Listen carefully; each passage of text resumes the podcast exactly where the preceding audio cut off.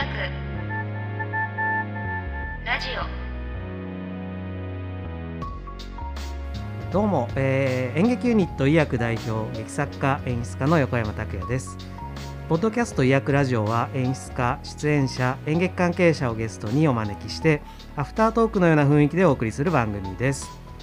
今日は劇団俳優座の演出家真鍋隆さんをお迎えしていますどうぞよろしくお願いしますよろしくお願いします。真鍋です。はい、えー僕が脚本を担当して、えー真鍋さんが演出した、えー劇団俳優座の舞台「猫獅子になる」の千秋楽を迎え終えたばかりで、えーまあ、そこからラジオやりたいですって真鍋さんにお願いして今日こうやって、えー来ていただいております。えーとまあ、今日はだから俳優座の実は応接室をお借りして、えー撮ってるので なんとなくこう僕としてはアウェイに、はいえー 僕はホームですね、完璧に。ねちょっと落ち着き払ってるいやもうすいません。普段もうちょっとね、なんかわちゃわちゃするんですけど。ちょっとホームですいません、あ来ていただいて。いえいいえいえもう本当お忙しい中時間取ってもらってありがとうございますえいえ。あの早速なんですけど、えー猫獅子になる、えー結構評判良かったですよね 自分で自分でうな言うのもあれですけど、そうですね、本当に評判良かったです。やっぱ。なんですかね、いろんな世代の方がすごいこうなんか共感してくださったっていう印象ですね。うんはなんか僕も実は稽古始めというか読み合わせに参加して以降、い。はい。全然稽古に参加できず、えっと、ゲネプロで初めてうんうんその立体化したものを見てちょっとこれはできてるなって僕はなんて言うんでしょう。ねぎ戯曲の時点だと分かんなかったんですよ、その精度が。作品のこう方向性すらもうん。自分にはちょっとよく分かってなくて、あそうなんですね。そうなそういうもんなんですけど、へー。だからゲネプロ見た時にあこんな作品だったんだ。しかもすごい面白いと思っちゃって そう少しねあの後話をね。しましたよね。してくださいましたけどすごいちょっと興奮気味でうん。いらっしゃったかなっていう気がして。いやいまだにちょっと興奮するぐらいなんですけど、ええ。なんかもう本当に抑えられなくて楽屋にいやうん。俳優さん訪ねに行って「いやすごかったです」って言ったぐらいなんかちょっと僕もあなんか今年書いた新作まあ2本しかまだ書いてないですけどその新作2本の中でもあこれは結構書けたな 立ち上がったものを見て書けたなって思いました。面白いですね。うん。劇作家になったことないんでわかんないんですけどそうそう思われるんだなとは、うんうん。ちょっと不思議な感じですね。そう今おっしゃられたみたいに真鍋さんは演出家で、まあ、脚脚本も書かれないし俳優もされない、うん。まあ、シンプルに純粋な演出家ということですよね。でちょっと演出家になった経緯みたいなの聞いてもいいですか？いきなりちょっと、まはい。後でまたあの猫獅子になり戻りますけどなんか真鍋さんが演出家になった経緯というかなんかどうやって俳優座に入ったとかちょっと聞いたことないです。いやまあもともと舞台は好きだったんですよ。うん。子供の頃から見る機会があってでそれでずっと見てていつかこれでやってみたいなって思ってたんですけどやる機会がずっとなくてうんうんで高校入ったらまあ演劇部とかやれるかなと思ったら男子校だったんでう。ん 全然そんなものもなく。でそんなことしてるうちに音楽始めちゃってうんうんでそっちがまあ少し大学卒業ぐらいになんかインディーズであの、まあ、CD 出せるぐらいになっちゃって、でそれでまあその道に行ってたんですよね。でも心のどっかで、まあ、どっかでやりたいなみたいな。あ、まあ、もう一つ言えばそういう気持ちがあったんで大学在学中に演劇部の門を叩いたんですよ。えーやってみたくて。うんうん。でもそこははい。俳優をやってみたかったんですか、うん、俳優うんうんで一回舞台立って、うん。それでもう行かなくなっちゃったんですけど。どういうどういう思いで行かなくなったんですか？えー、なんですかね。忙しかったんでしょうねなんか。満足しちゃったとかではなく。なくなく全然。まあバンドのこともあったしであそれで自分でもやってみたいと思ってそこでちょっとこうね、あの劇団をやってみたんですよ。全然うまくいかなかったやつなんですけど。自分でしいわゆる衝撃団みたいなのをそう作ってそうそうそう何歳ぐらいの時ですか？えだからに大学大学中に2年に1回舞台立ってうん。でその後にやってみたんでだ3年とか4年の時ですよね、忙しバンドも忙しいのにでもやりたいのは抑えられなかったんですね。なんかそれでやってみたんですよね。でも全然うまくいかなくて。それであこれはなんか勉強しなきゃダメなんだ。って強く思ったのうがん。あったんですよ。で、まあ、バンドの方が一旦落ち着いちゃって、うん。まあ、メジャーとの契約も、まあ、一旦落ちあの終わっちゃったんで、うん。まあ、あの2人しかいなかったんだけどそれぞれの道行くっていうことになった時に自分何しようかってすごい思って、うん。まあ、もう一個やり残してたやっぱ演劇の道をやっぱやりたいと思ってたんですけどそれの時に自分たちでやるのはやっぱり勉強不足だと思ってあのそれでどっかなんとか座っていうところが ざっくりと。なんとかいいいんじゃないかと勉強するには。やっぱこう文脈があるなと思ったんですよね。テアトロって分かりますよね、はいはいはい。テアトロの雑誌をどっかで図書館で見た時に、はい。書いてあることがわけわかんなかったんですよ。ああこれはもう共通の皆さんの何かがあるんだってもしくは歴史もあるんだと思って、うん。それで俳優座を見つけて、うん。それで入っ、まあ、門を叩いたっていう感じです。なんかさらっとなんかこうプロフィールの中に入ってたバンドでメジャーデビューまでしてるっていうエピソードはあんまり自慢げには喋らないですよね。はい、隠してます。隠してはいないんです。うんうんうん。ただあの何ですかね。そんなに言ってないですよね。だもちろん一つはちゃんと、なんだろう演出家としてうんやっぱり見られたいっていうのもありますしありましたし、ですごいなんかすごいちゃんとやってきたっていうそのなんですかねこううん自分的にはどうなんだろう。その聞いてくださってたファンの方たちとかはすごい大切ですしすごい楽しかった。んですけどななんですかね。なんかねこう自分ではうんそこはまあ演劇とはちょっとまた別なんじゃない？みたいな。いやちょっと新鮮な話でしたね。ああ。そうやってまあ演出家としてまあ一本立ちして最近は本当にいろいろされてるんですけど、まあ、僕と真鍋さんの、あのスタートというか出会いみたいなとこから話すと、えっと俳優座さんで、えー2018年に、えー首のないカマキリ」っていう作品でご一緒したのが初めてだったんですけど、はい。もともとはその俳優座の清水直子さんという女優さんが僕の戯曲を読んでくれてそれを真鍋さんに勧めてくれたところから僕のことを知ってくださったんですよね。そうです。うん。でそのあとまあ企画を立ち上げる中で僕の名前を出してくれて新作作ろうっていう話で進んでいったのがその首のないカマキリ。そうですね、うん。あのその時のやっぱ思い出したんですよ。今日お話しするからどうだったかなと思って。やっぱりあのなんですか横山さんは直子さんから台本いただいて、うん。あの何作かそれで読ませていただいて。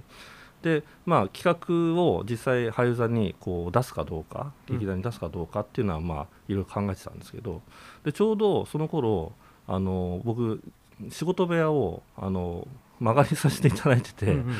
あの吉田さんなんですけど プロモーションのはい吉田プロモーシションの吉田さん。で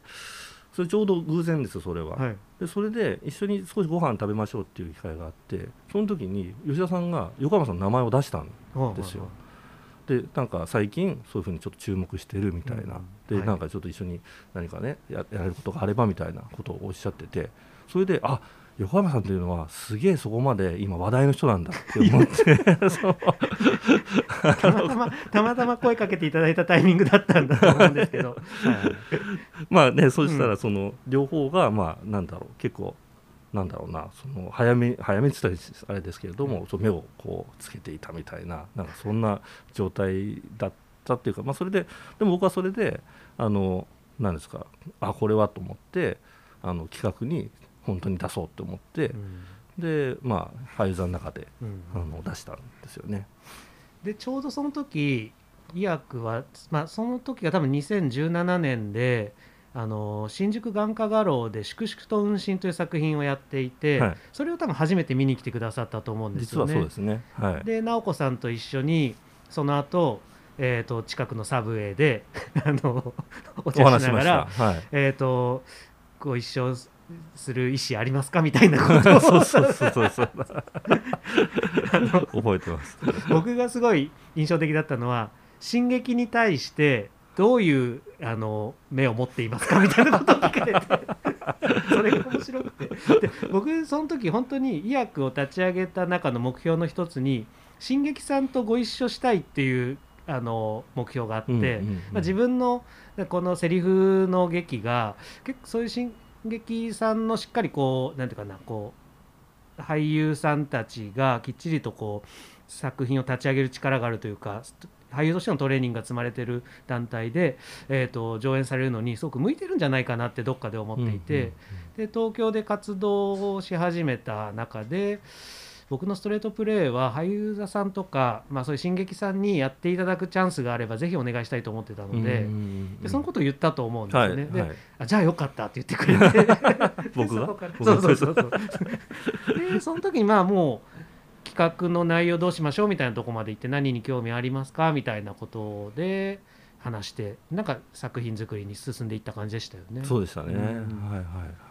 だそれも最初だからまだ僕は俳優座さんのこともほとんどわからないままぼんやりとそうやってやっていただけたらなって思った中でスタート切ったのでなんかこうすごく探り探り台本書いて、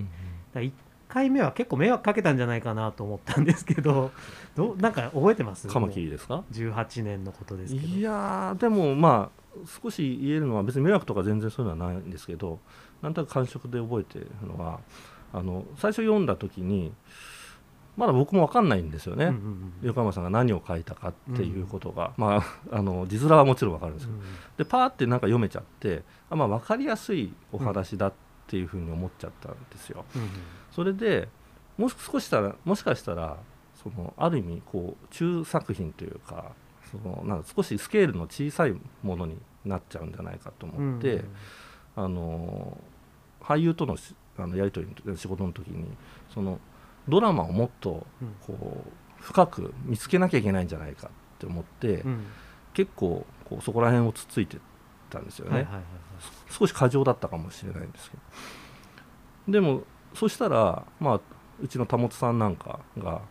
なんか僕が思ってる以上にどんどんどんどんまあ最初は僕がそういうふうになんかもっとあるはずだよみたいな感じで、こういう思いでしょみたいな感じで言ったら「あそうですよね」みたいな話になってでそしたらどんどんどんどんこう真鍋さんって言ってもっとこういうことに気づきました。ああいうことだったと思うんですよね。っつって私まだだなみたいなことを言い始めて、僕がもうもうまだちょっと理解できてない部分まで、どんどんどんどん進んでいくんですよ。俳優の方で俳優の方が。こう読解が深まっていくとか。っていく。でそれでどんどんまあ良くなっていったというか、うそういう経験をしたんですよね。だからあ横山さんは本当にその奥の方の感じれる、まあ、ものを書くというか、そそこはちゃんともあった上でのこういうセリフを書いてるんだっていう、まあ、もちろん皆さんねそうなんだけれどもそこら辺にすごい特徴があるというか、なんだなって思ったんです。で実際上演があってそしたらお客様の反応がすごい良かった。劇団内での反応もすごい良かった。はいはい、ちょっと僕が思ってた以上 良かったんですよ。あこれは本当に今求められてるって言ったら変ですけど。ちょっと前までだとそのもっとなんか演劇はもっとゴリゴリじゃなきゃいけないみたいな なんか共和観念があったんです、はい、でももっと違う意味での、まあ、もちろん社会性だったりなんだりのゴリゴリ感もあるんですけど、もっと違う意味でのそのなんだろうな今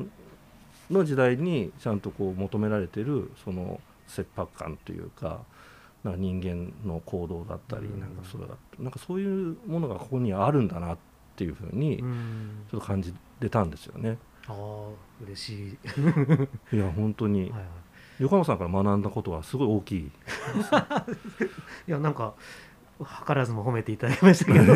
確かに僕の作品まあその首のないカマキリに限らずですけど、まあ、セリフに表れてるのって多分本当に氷山の一角というかその人が抱えてる思いの中でたまたまチョイスした一言の連続ででその中にはミスもあって、うんうん、だから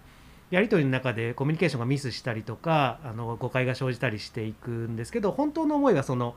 氷山の下の方にしっかりあってそこを俳優が捕まえてくれたり見つけてくれたりするとすごく劇作家冥利に尽きるというか、うんうん、まあ、もちろん演出家もそうなんですけどもそこをどどの角度からどう見てくれてどこを拾い出して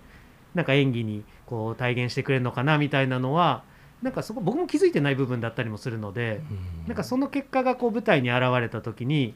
まあ、さっきこの「猫獅子になる」を見た時の感覚もそうなんですけどあこんな風に立ち上がるんだっていうのを舞台上で発見できるのが楽しいなと思いますね。うん。少しちょっと気になったんですけど、はい。そそういうふうにするっていうのはつまりあるある程度俳優とかまあ演出家に任せるっていううんうん。ことにもなるじゃないですか。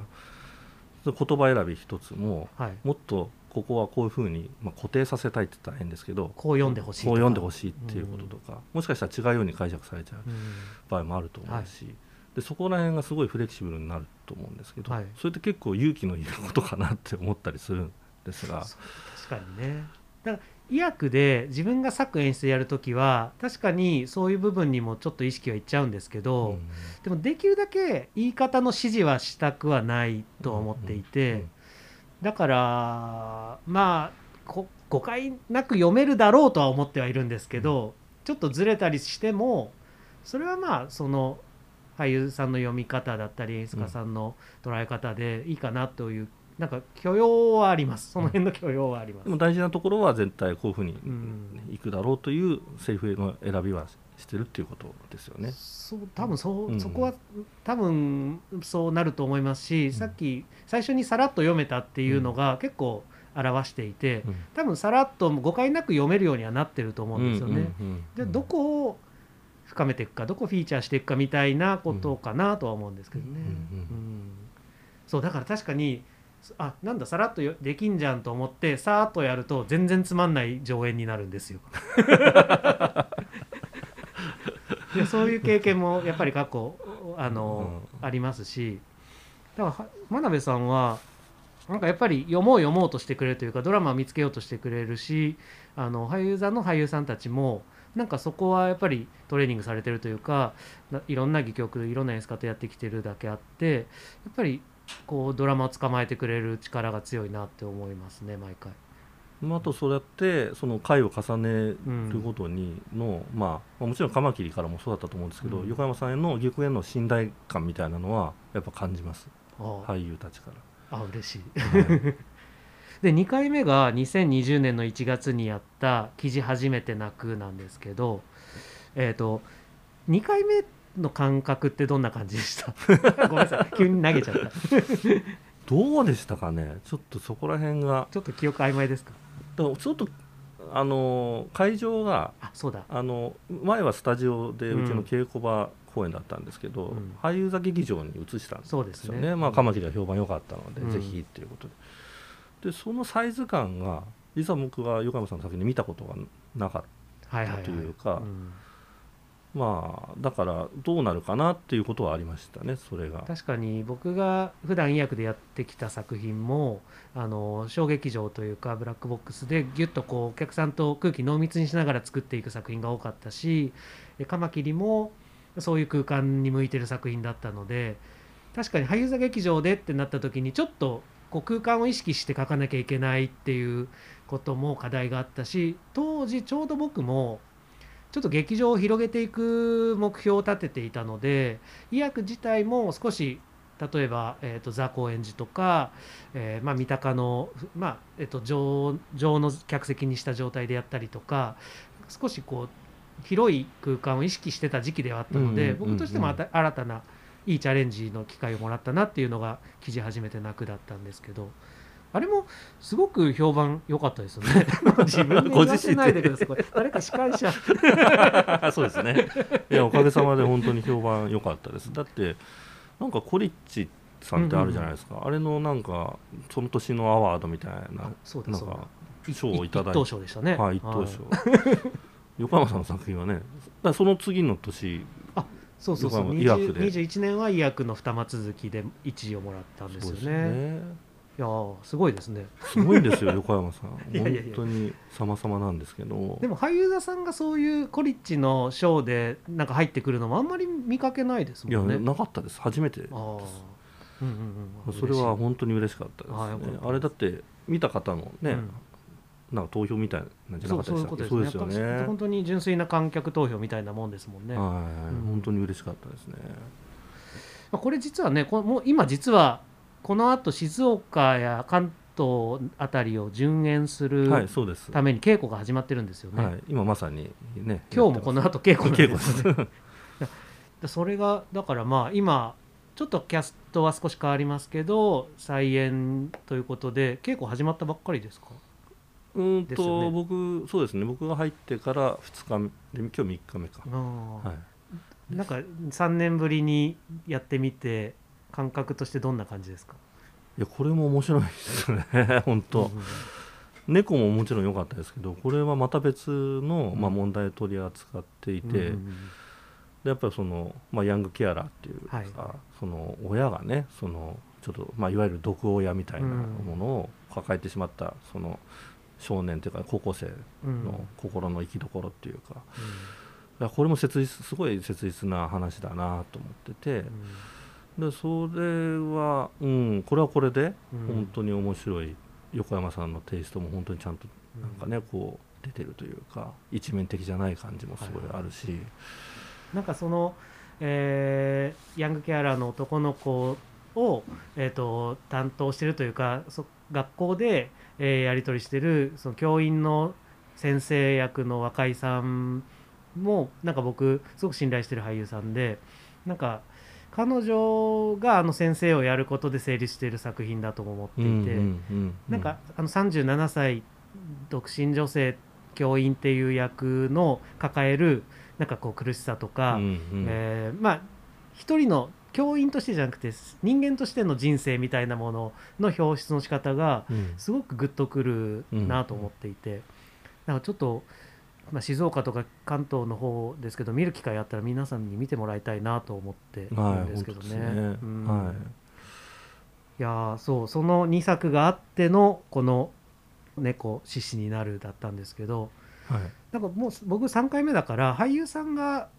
多分半数以上一緒に、まあ、つまり僕の作品に出てくれた役者さんで当て書きみたいな感覚で書けたのはすごく強みだったと思っていて、うんうん安藤さんとか特に今回僕はなんか過不足なく表現してくれたというかすごく自分のうーん思ってたあの浅見像みたいなものを体現してくれたのが、なんか本番見てすごく嬉しかったですしあと清水直子さんは医薬にも出ていただいたぐらい、まあ、僕もファンになってしまったんですけど、うんもう本当に清水さんへの信頼であの宮子っていう、まあ、閉じこもる役の女性を演じてもらったんですけどやっぱり真鍋さんなんかはもう長くご一緒されてるから俳優へのその信頼とか、まあ、やり取りなんかこうどんな風に稽古が進んでるのかちょっとざっくり教えてもらえます？ええまあ信頼はもちろんあれですけど信信頼してくれてるっていう感じがすごい強いですね。あの僕がいいやつとかそういうんじゃなくて、うん。一生懸命なんだ信頼だからこういうふうに僕は言葉足らずなところとかいっぱいあるんいですけど信頼しようとしてくれるっていうかだいい作品作るためにそういうふうに、っていう姿勢をすごいひしひし感じるうん。そこは本当に素晴らしいなと思うんですけどうん。うーんなんでしょうね。どうだろう。アプローチの仕方としては、うん。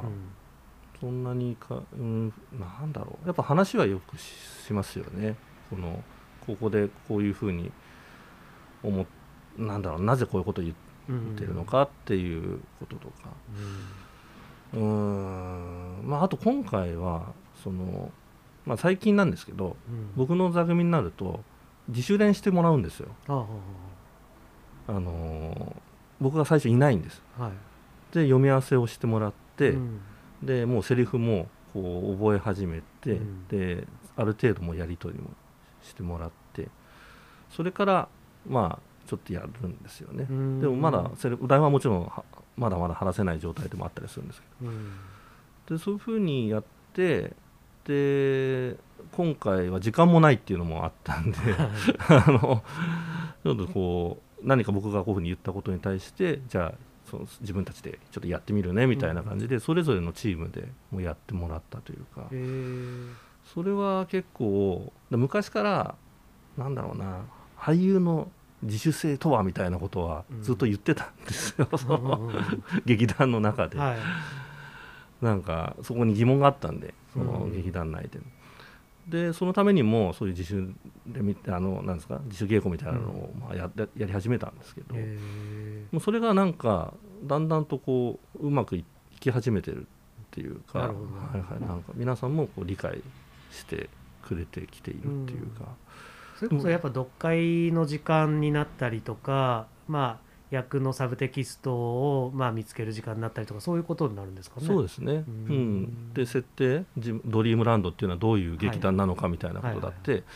別にねその自分たちで話し合ったっていいわけだしそうですね。うん、演出家が全部それお膳立てするなくてもいいし劇作家も書いてないですしね。そんなあの 役の自分史ぐらいね書いてほしいところでしょうけど、それを投げちゃうっていうのも